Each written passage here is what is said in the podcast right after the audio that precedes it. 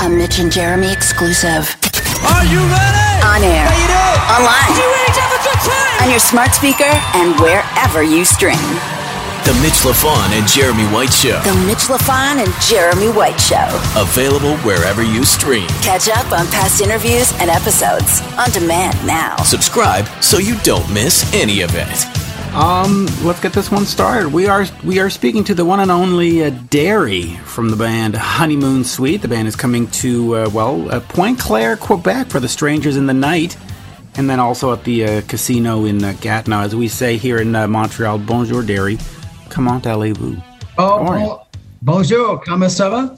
Ça va très très bien. Um, so let's just quickly talk about about these shows that are coming up and touring again. Uh, the band was going to play this casino, I believe, like in May of 2020, and then of course COVID hit and the show got canceled, and and now you're back. Uh, Talk to me about sort of getting back on the road and getting back into the whole spirit of rock and roll and not being trapped by a lockdown.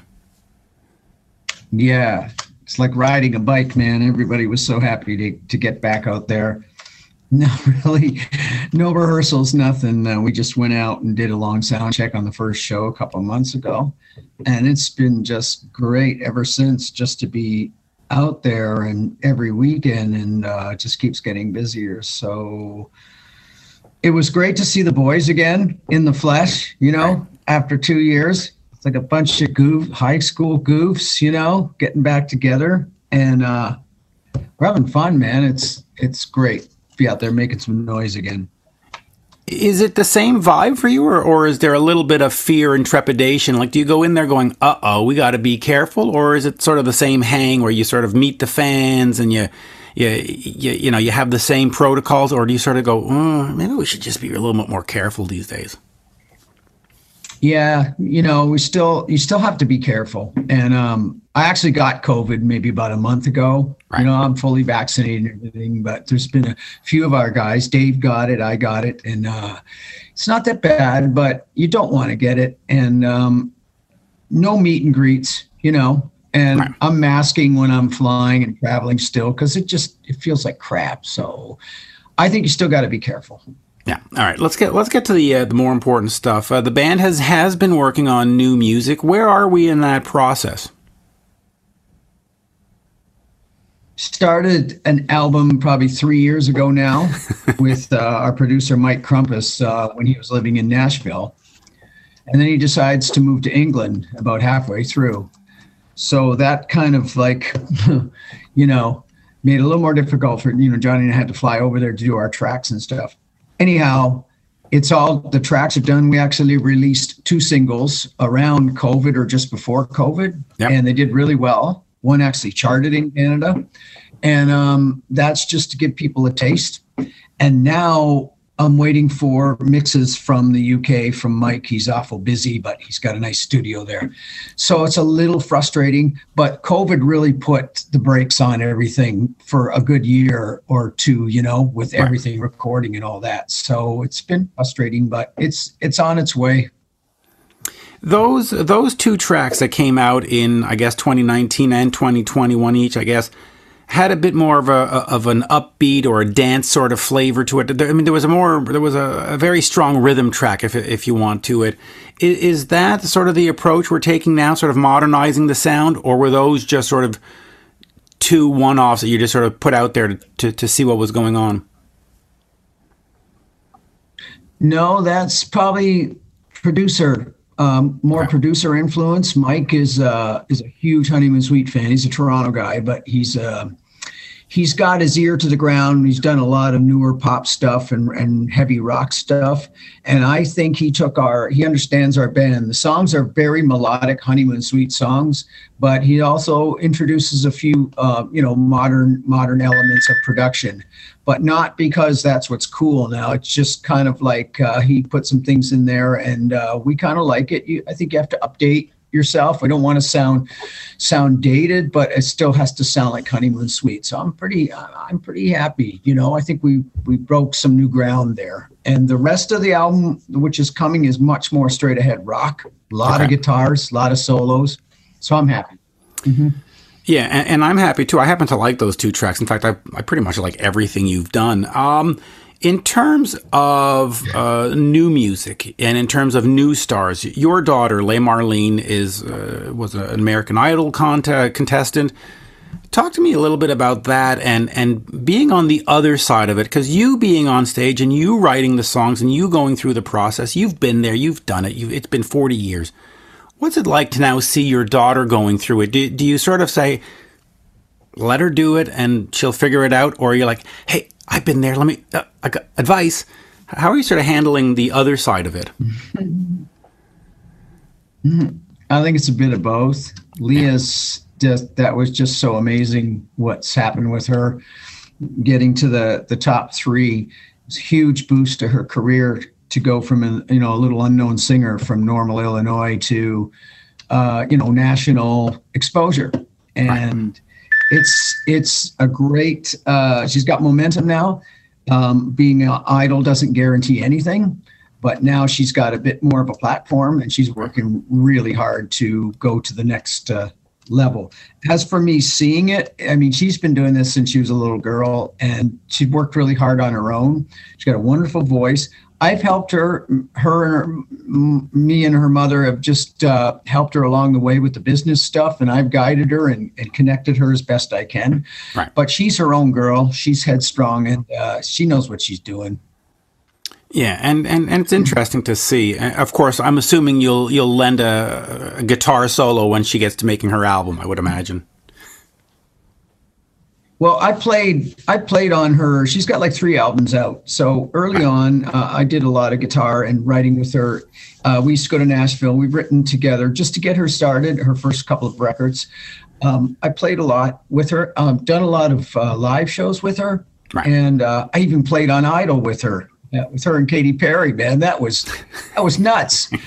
um, I couldn't believe I was there, but you know, so much so much fun to to be in that situation, surreal. But anyways, she's um, she's a great producer as well. She's got the Logic and I mean the Pro Tools and and uh, she plays all kinds of instruments. So she, I've always encouraged her, like, yeah, you're a great singer and everything, but the longevity is in is in is in songwriting and, and producing. Uh, if you can do all those things, you're going to have a like a, a, long career.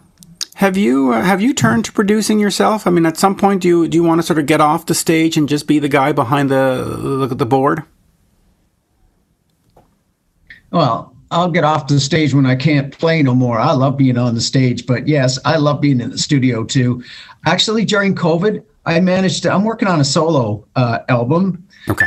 Because um, I just had so much time, and I would play, get in my studio, start riffing out, and I started coming up with these instrumentals. So I'm more, I'm trying to finish up a record of my own, but it's just solo project, kind of like a Satriani type deal, no vocals, just uh, short songs with with riffs in them, and it's really fun. So that's what I've been doing. I'm going to produce that. I probably co-produced a lot of the honeymoon suite stuff behind the scenes, which people don't know because I right. dive into those projects. And I'm looking at a couple of other things. People have approached me with some young pop singers and that. I would love to produce a record for somebody now that I have a little more time. Yeah, well, hey, we, we love that. Um, Godin Guitars, you have a new signature model. Uh, talk to me I about do. that. I do. Yeah, talk to me about the signature model and and and oh, and having uh, that association with our our great. It's just. Yeah, go ahead. Uh, oh, talk to me about your. Yes. Talk, so. Um, talk to me yeah, about the uh, so the Godin guitar. I've been working with Godin yeah, for Godin, I've, I've, been actually working with them for a long time, on and off. They've kind of, you know, given me a few guitars here and there. It's, it's a, a, great, a great guitar company, and um, it's a long story. But at one point, there's a guy there named Mario who reached out to me. He's an old friend of mine, and um, somebody suggested to him at, at NAMM one time about because of my my tread my tread guitar, and um, they said to him, "Well, you know, you guys should do a signature model for Derry." So he took it back to his to his bosses, and uh, one thing led to another. And he reached out to me and said, "Godin wants to do your your tire tread as a signature model." So uh, we started working together about two years ago. It's been right. a long process because COVID slowed it down, but um, it's done. Let me get it. Yeah, let's have a look. I'm in Toronto now. I'm playing at the um, we're doing the El Mocambo tonight, which is going to be wicked. But um, this is this is the Godin. Wow. And, uh, that. It is it is wicked. I mean, we they are so so cool. They they've got it. You know, all my specs. The body, the neck is Godin. My ele- you know my choice electronics and bridge and everything else. I mean, it's a lot. It's a whole process to get this thing where I want it. But now it's in production, and people just love it. Uh, it's it's really cool. Well, well talk to me about the now. specs. I mean, listen, And- I'm not a guitar guy. I don't know the specs. Jeremy's the, the, the host that knows all that stuff. But for a fan who, who knows this stuff, what are some of the specs? What are they getting if they get the Derry signature model? Well, let me tell you. Yeah, please do because guitar. I'm a, I mean, compl- I'm a uh, complete rookie when it comes to, to tech, but fans who watch will understand. Well, oh, I told, yeah. Well, I told I told Mario, who's who's the guy that kind of spearheaded all this. I, that I don't want you to build a cheap guitar that anybody could buy for five hundred bucks. I mean, because that's not. I want it to be a player's guitar.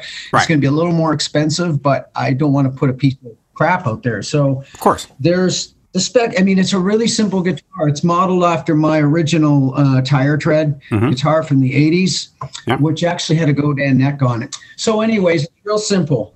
You know, it's just got uh, EMG active pickups, you know, the single coil here and the humbucker there. Right. It's got the Floyd Rose, you know, for all the fun stuff. Well, you need a lot of that. honeymoon suite stuff. I have to do that. One one volume knob for loud and louder, and uh, switch and a headstock. It's really simple, you know. And they got the, the treads on it. I think the hardest thing on this was getting the uh, artwork, getting these tr- these treads, on it, you know. But Yeah, um, the- signature a treads. Great, uh, a great team there. Huh? signature tread uh, in terms of of those specs and putting it together what do you model it on is it just sort of years of preference or do you sort of say yeah i want sort of what eddie had or i want what jimmy had or i want what like how, how do you come up with your how, how did you get into those preferences how did you you know design this What? Oh, well, the ori- the original one. I used to I used to have a lot of Kramer guitars. Right. They were the thing in the mid '80s, and we were in. We were in L.A. Uh, recording uh, "Racing After Midnight." We were Yep. doing that record with Ted Templeman, yep and we we were staying at the. Uh, at, at, they put us up at these apartments down there for like two, three months, you know, in Hollywood, and uh, there's a bit of boredom going on in the mid 80s, a lot of players were not, not just Eddie, but a lot of players were doing their own kind of artwork guitars, you know, just doing all kinds of crazy stuff in the guitars. So I had the idea. It was actually me and Dave. I had my old Kramer and we took it apart. I said, I think I want to drive a car over one of my guitar bodies and put some paint on the tire. That was the original concept. so we did that, but you can't drive a car over a guitar. So long story short, we took the donut, you know, the little small spare tire that that comes in a car yeah yeah uh, you know, the the temporary tire. Yeah. We had a rental car, so we took it out of that. And we put yellow paint all over it. We went out in the balcony and rolled it across the body, and that's how my original one uh, got started. and uh, I had the Floyd and everything on it, and I bang, you know, I love that. So that's that's where it got started. That's, in that's amazing. That, that's hilarious. And, and I wanted, I do want to talk to you about Mm-hmm. Ted Templeman for a second, but this uh, this show coming up in Montreal or on the outskirts in Pointe Claire is with with you opening up basically for the Jacksons because who are on the bill that night. Uh, talk to me about this event and because it is a charity event. So uh, talk to me about the importance of having shows where eventually you give back to the community, or at least the event is giving back to the community.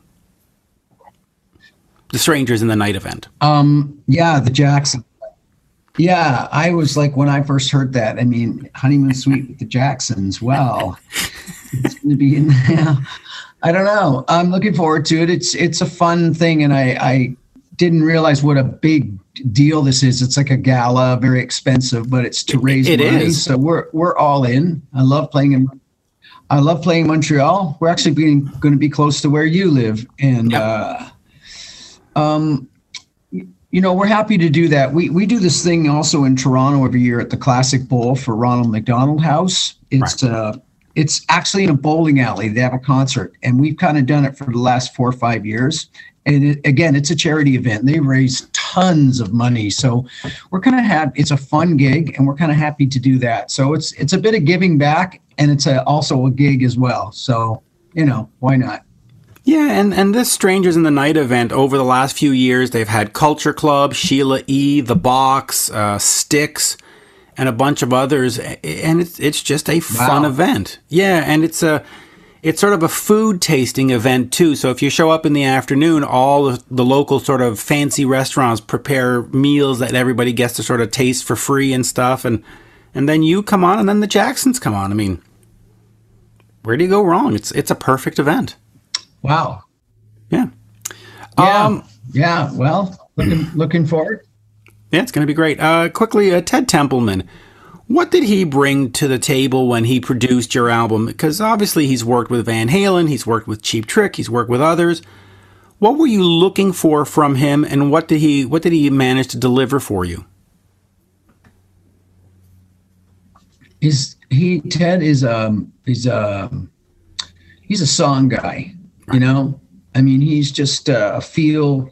He goes by feel, by by song. He's not, you know, real technical. I mean, with all the great stuff that he's done with us, it was like um, he just pushed me, uh, pushed me a lot to if songs weren't like ready, like as, as, finished as he wanted them to be, he would he would keep me going back to the drawing board and and push me to to write more, and um, I'm I'm glad he did. Uh, he was uh, he's kind of a ex- very eccentric dude, um, and he was for me to be in the studio with that guy who'd done all you know the Van Halen stuff and everything else. It was like I can't believe I'm sitting in one of those I can't believe I'm sitting here moments.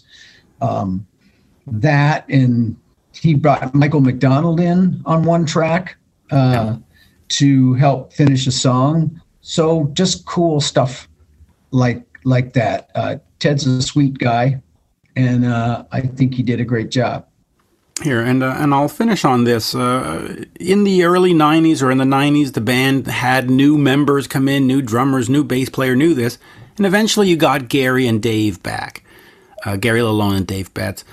Talk to me about having original members and, and what it means for the chemistry of the band because, you know, regardless of how well they play or don't well they play, when you hear them play, you hear Honeymoon Suite. It it is the sound. It is the band.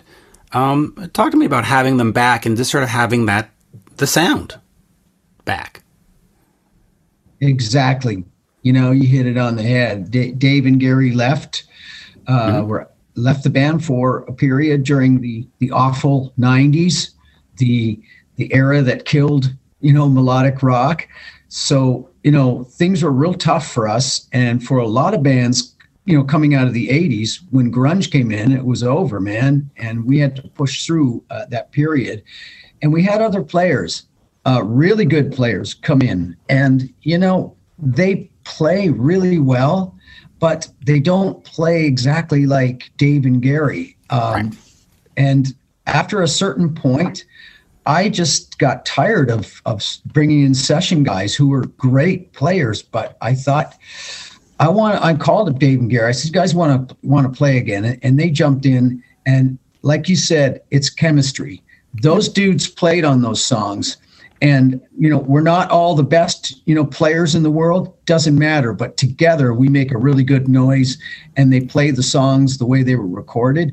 And i love being on stage with those dudes. And i love that we're all original uh, members because you don't see that a lot these days. You see these bands out there with one guy you know or no guys. And that's okay but there's nothing i love the bands that have most original members. I love that. There's a chemistry. yeah.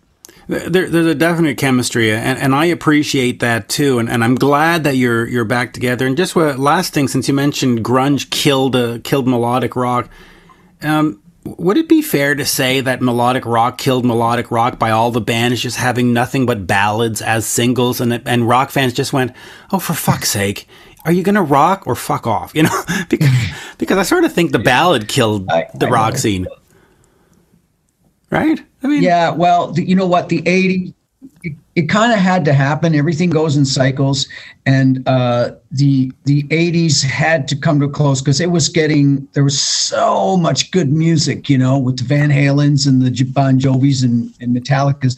Um, it was all great, but then there's a lot of stuff where it got you know ridiculous and a lot of carbon bad, copy of uh, carbon copy hair music. Yeah, and you're right. There's there's the downside to that, and it had to be kind of flushed out, and something new had to come in. So in a way, it's just cycles, man, cycles of music. But now you see melodic rock coming back. You know what is? It's the songs. The biggest tours out there right now are like, uh, you know, Journey, Def Leppard. uh, you know, Journey, Motley Crue, Def Leppard, Styx. Are I mean, it's Yeah. all back in a huge way. You know why? Catalog songs that they never go because they're great songs, and people want to be happy and feel good and stuff. I agree, and and I'll just finish on this. Uh, you know, as a big melodic rock fan, when I got like Aerosmith "Get a Grip" and I put it on, and I hear crying, amazing, I just went, "Oh, good God, enough!" so, so I think I think I I don't think really Nirvana killed anything. I think a lot of fans like me just went, "All right, already. I don't need three fucking ballads per album. Stop it." But anyway, there we go. Um, Honeymoon Suite Yeah. always. Uh, when? Uh, by the way, you said the album uh, you're going to work on your mixes and all that coming soon. Are you trying to get it out for 2022, or are you trying to get it out for early 2023? Ah, man, you know, I've given up on trying to predict that. We'll get it out. Like I'm just trying to get uh, a, an album. I'm trying to get it. here's your mixes. Then we'll work on sequencing and titles and that. Uh, it's probably going to take a lot, you know, longer. But I'm so impatient from stuff that's already been recorded. But I'll get it out there when I can, when it's right, right, right. when it sounds really good. So hopefully later this year, 20, So- 23 now probably. So it'll be fair to start calling you the Canadian Guns N' Roses at some point. Yeah, right. It's our Chinese Canadian democracy. the one that just, hey, it's not my fault. If I was mixing it, it'd be done next week. But, uh, oh, yeah. I'm an, I'm an impatient guy with music. Yeah. So, So I, I'm the I'm I'm the pusher. always, uh, as we say in uh, Montreal, merci, Derry. Always a pleasure. An all new episode of The Mitch LaFon and Jeremy White Show. Tuesday at noon. Available wherever you stream. Catch up on past interviews Bonus content. and episodes on demand now. Visit youtube.com slash Jeremy White Show. Follow Mitch and Jeremy on Twitter. Yeah, they're verified at Mitch LaFon and at Jeremy White MTL.